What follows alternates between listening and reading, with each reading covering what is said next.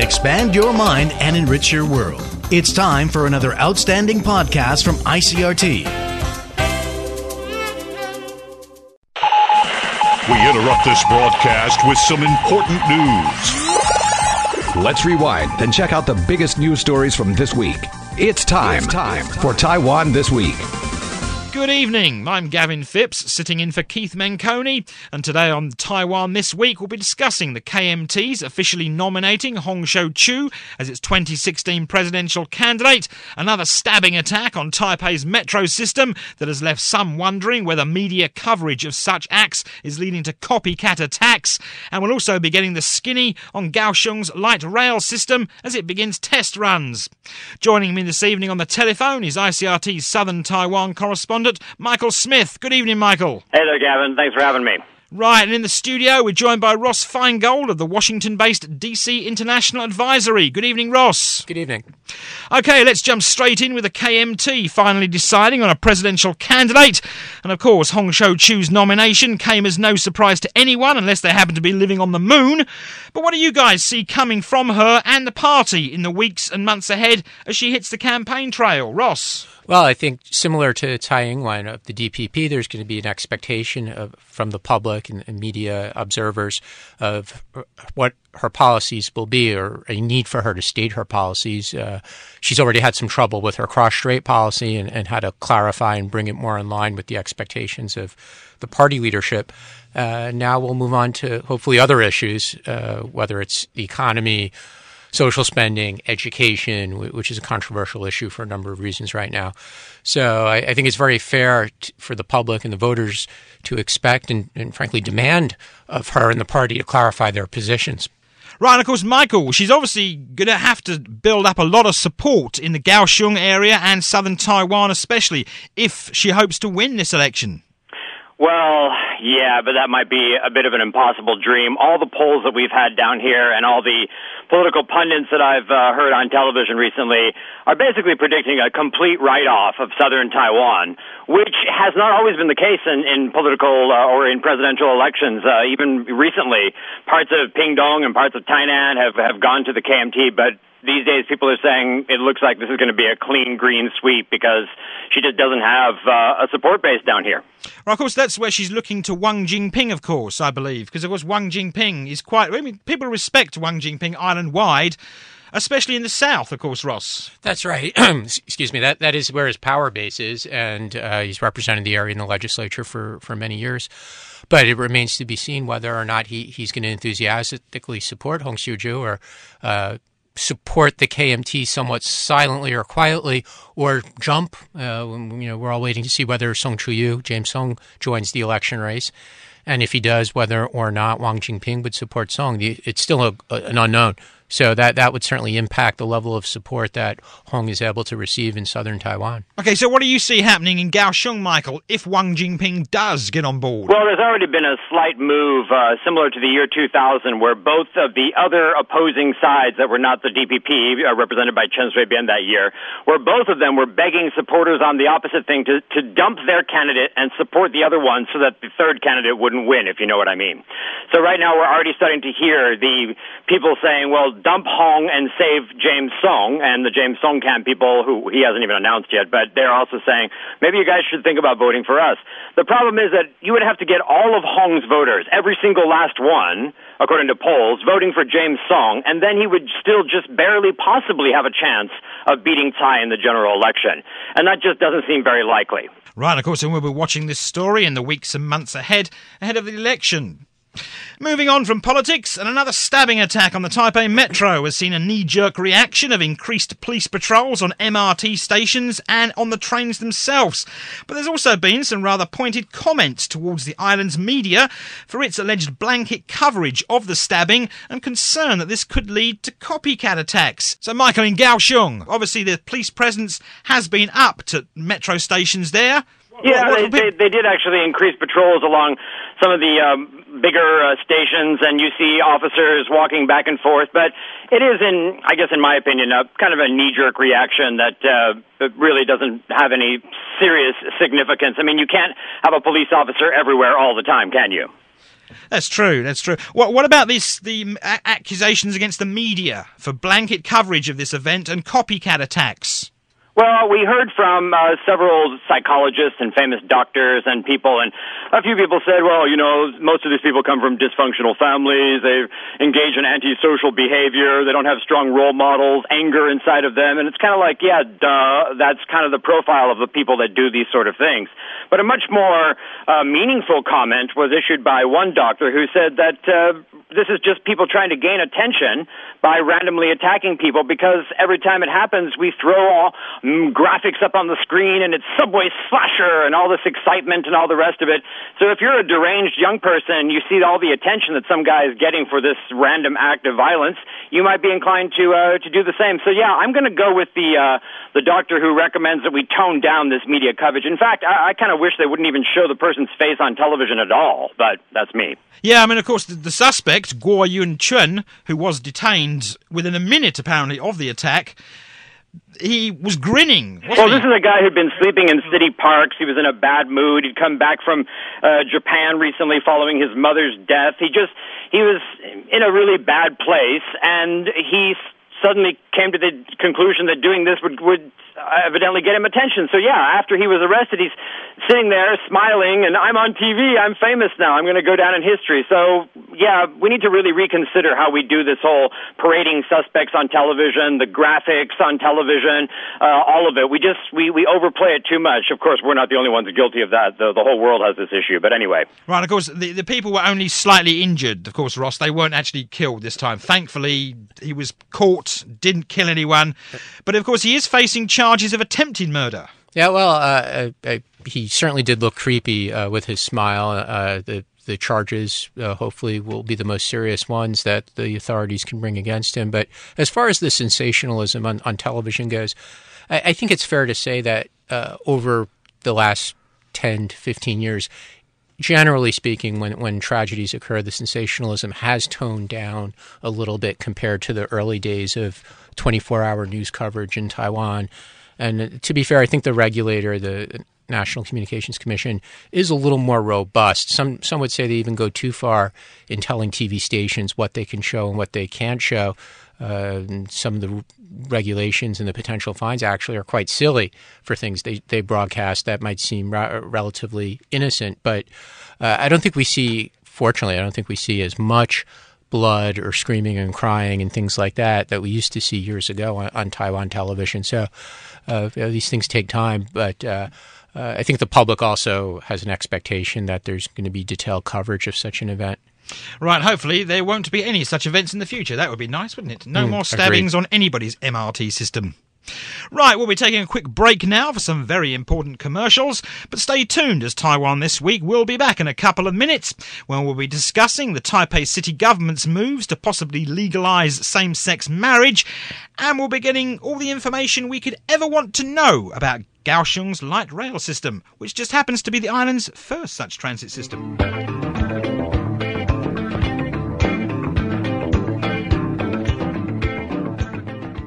Right, welcome back to Taiwan this week, and we're going to jump straight in with some well, two sections of regional news now. We've got Taipei City, and the Taipei City government is seeking a constitutional interpretation by the Constitutional Court.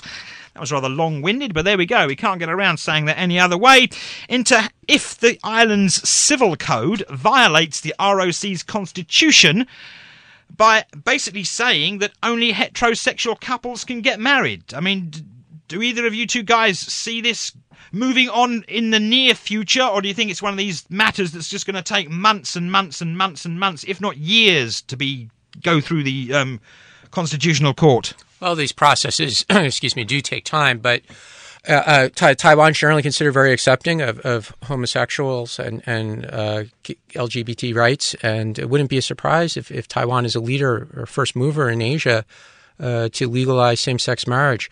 Uh, it's interesting to compare with what Taipei City is doing versus Kaohsiung City, and Smith could uh, address that in more detail, but uh, civil union approach that uh, Mayor Chu and her team in Kaohsiung tried to move forward recently did not go down very well with LGBT community, and Taipei cities instead say we're just going to go full full forward all the way to try and get a constitutional interpretation to say that homosexual marriage should be permitted.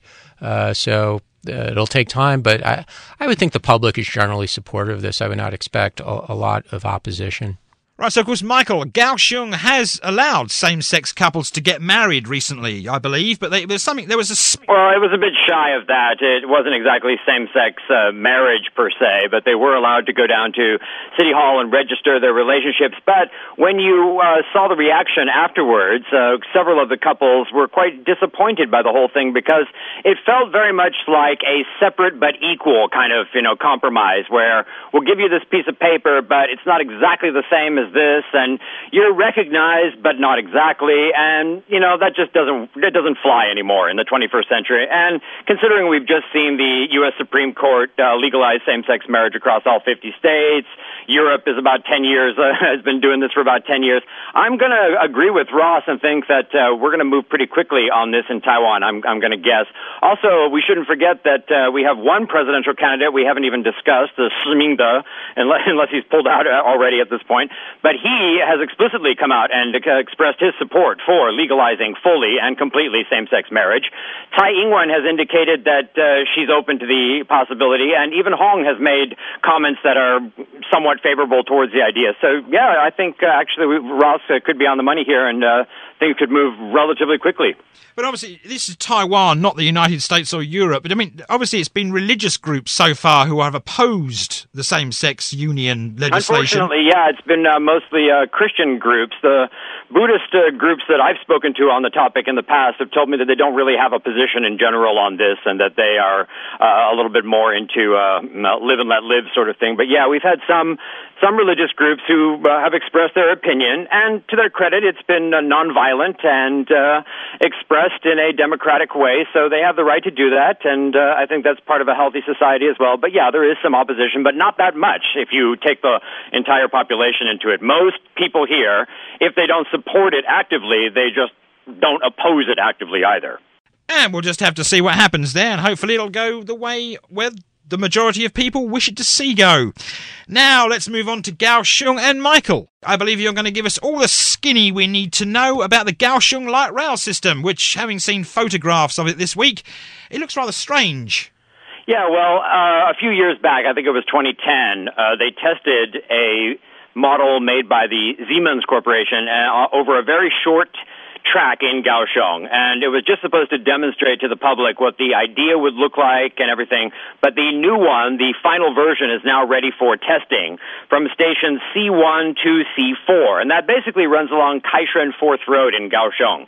Now, these trains are not made by Siemens; they're made by CAF. It's a company in Spain, in the Basque region of Spain, and uh, these things are called Urbos 3 and they can run at 70 kilometers an hour.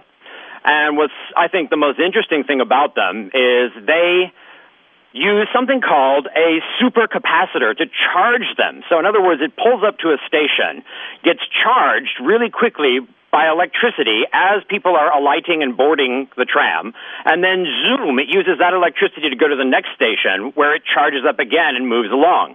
This means that you don't need to have either a third rail in the middle of the street, which would be obviously a bad idea, or uh, the hanging lines of electricity powers. Uh, I forget, I think they're called cant- or something like that. But we won't need those electrical lines in the sky, and we won't need something on the ground. So this is going to be a first. They have uh, these trams running in various European cities. I think Vienna is one of them and other places. But this will be the first time that they're running completely 100% this system.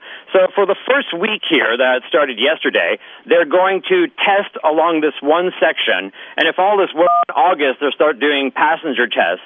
And finally, hopefully by next summer they will open the first 14 stops. Uh, that's about almost nine kilometers worth of, of track, and it's going to run right along the area of the ocean, uh, the, the the port area. So you'll be able to take the train down from Kaisyuan Road over to the new World Trade Center convention area, then over to the Sizihwan area, and then up that sort of way. So uh, we'll have to see what effect this has on the actual transportation system in Kaohsiung overall, because as I think most people know, the MRT system is very, very uh, bankrupt and just not doing well financially as well. And as far as costs go for this last one, I'm not able to actually give you a number yet because the number hasn't been finalized because it is not finished yet. But that is not good because that means it's uh, going to overrun for sure, and it's going to be very, very expensive. However, the mayor did say a couple years ago when they were first discussing this plan that they hope to be able to put in the highest quality option that will last the longest. So they're going to spend a little bit more money, splash out a bit more for something that's a little bit higher quality. That's what we understand right now. Right. What, what, what do you see coming of this light rail in Kaohsiung, Ross? Because obviously the one of the criticisms of the metro system they opened in Kaohsiung was nobody used it.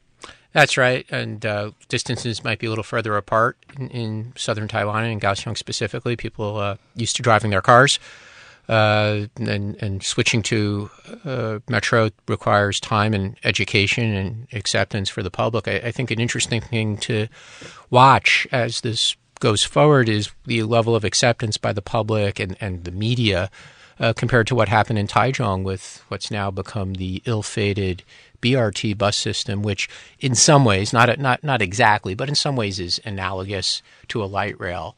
Uh, and and that project was not executed the way it, it could have been. Uh, didn't really meet the definition of the way a BRT should work. And when uh, Lin Jialong was running against Jason Hu, he said, "I'm I'm going to I'm going to end this," and he has. Uh, it would probably cost a lot more money to end a light rail system versus a bus system. Uh, but but it was clear that the, there was a lack of execution and there was a lack of education explaining to the public in, in Taichung why it's better to use this system and, and, and leave your car at home. Uh, so so I think we'll we'll need some some really good effort by the Kaohsiung city authorities to encourage the public to use the system. And of course, there's having seen it on television this week, there might be other reasons to educate residents of Kaohsiung about the light rail. Michael. Uh, well, in the beginning, they will place uh, various officers in front of the uh, the intersections where it, it crosses, and they will control traffic. But they're hoping to eventually be able to train drivers to be able to uh, uh, use the road with the tram. I guess uh, Hong Kong might be an example, or other cities in Europe that I've seen where you see a tram coming, you see a certain light, and you just wait for the tram, and you learn how to share the road with the tram. So, and just to all the motorcycles saying... and everything down here, it could be a bit of a, a steep learning curve, but uh, hopefully we'll get to it. But one thing I was going to note about this particular one that may be a little bit different from the Taichung example that Ross just cited is that the one thing they've done here is they've focused on the tram running along an area that is very tourist friendly. So perhaps, and we've had all these issues with Chinese tourist buses parked in the Sizihwan area and complaints from local merchants and all the rest. It's possible that this tram line, if it does get up and running by next summer, could be used as uh, a, a major tourist route where they could park their buses a little bit further out and take this thing in, which hugs along the coastline and has nice scenic views, and then take it to the popular tourist areas. So just the tourist factor of the train itself might help save it. I, I just wanted to uh, ask. So the idea is that people should get out of the way of the moving tram. Is is that uh, the best way to stay safe? I, I'm not exactly uh, the expert on this, but I would assume that not being in front of a moving tram is a good idea. But but I, I agree with your your point. ha- having um, traveled to Hong Kong many times over the years, uh, they the, the trams there are popular. It's also relatively inexpensive, but it shares the road. It shares the road not just with pedestrians, but with taxis and, and large delivery trucks and, and passenger cars. Uh, and, and, people seem to figure it out. And, uh, but it also goes where people need to go uh, in the central uh, areas, the northern part of, of Hong Kong Island. So it, that's one of the huge benefits of the tram. Uh, so it remains to be seen whether the, the Kaohsiung light rail will have the same level of, of, acceptance with the public. Yeah, and also we have we'll have to see if it actually genuinely cuts down on congestion in any way because there's a huge move down here towards uh, changing the infrastructure. Pingtung to Kaohsiung, the rail line is being elevated, so there'll be no more rail crossings. And then when you get to the Kaohsiung city limits itself, the train is supposed to go underground, and uh, even though it's an actual like train, not an MRT train, it will go underground and then uh, go under the city, kind of like Taipei did, uh, what, almost 20 years ago here now. So putting this tram in here may or may not contribute to, to congestion uh, relief, or it might cause a, a lot more as people try to figure out how to stay out of the way of the tram. Right, there we go. All the skinny we need to know about the Kaohsiung light rail system. And that's all we've got time for this week. So thank you, Michael Smith, for joining us on the phone from Kaohsiung. Not a problem. Okay, and in the studio, Ross Feingold. Thank you. And we'll be back next Friday evening at the same time with another look at some of the biggest news stories of the week from here in Taiwan. I'm Gavin Phipps, and have a good evening. Tune in again next Friday evening at 8:30 for another informative look at the top stories of the week with Taiwan this week. And don't forget to also check out our podcast on our website icrt.com.tw. Now keep it here for more music and news only on ICRT FM 100.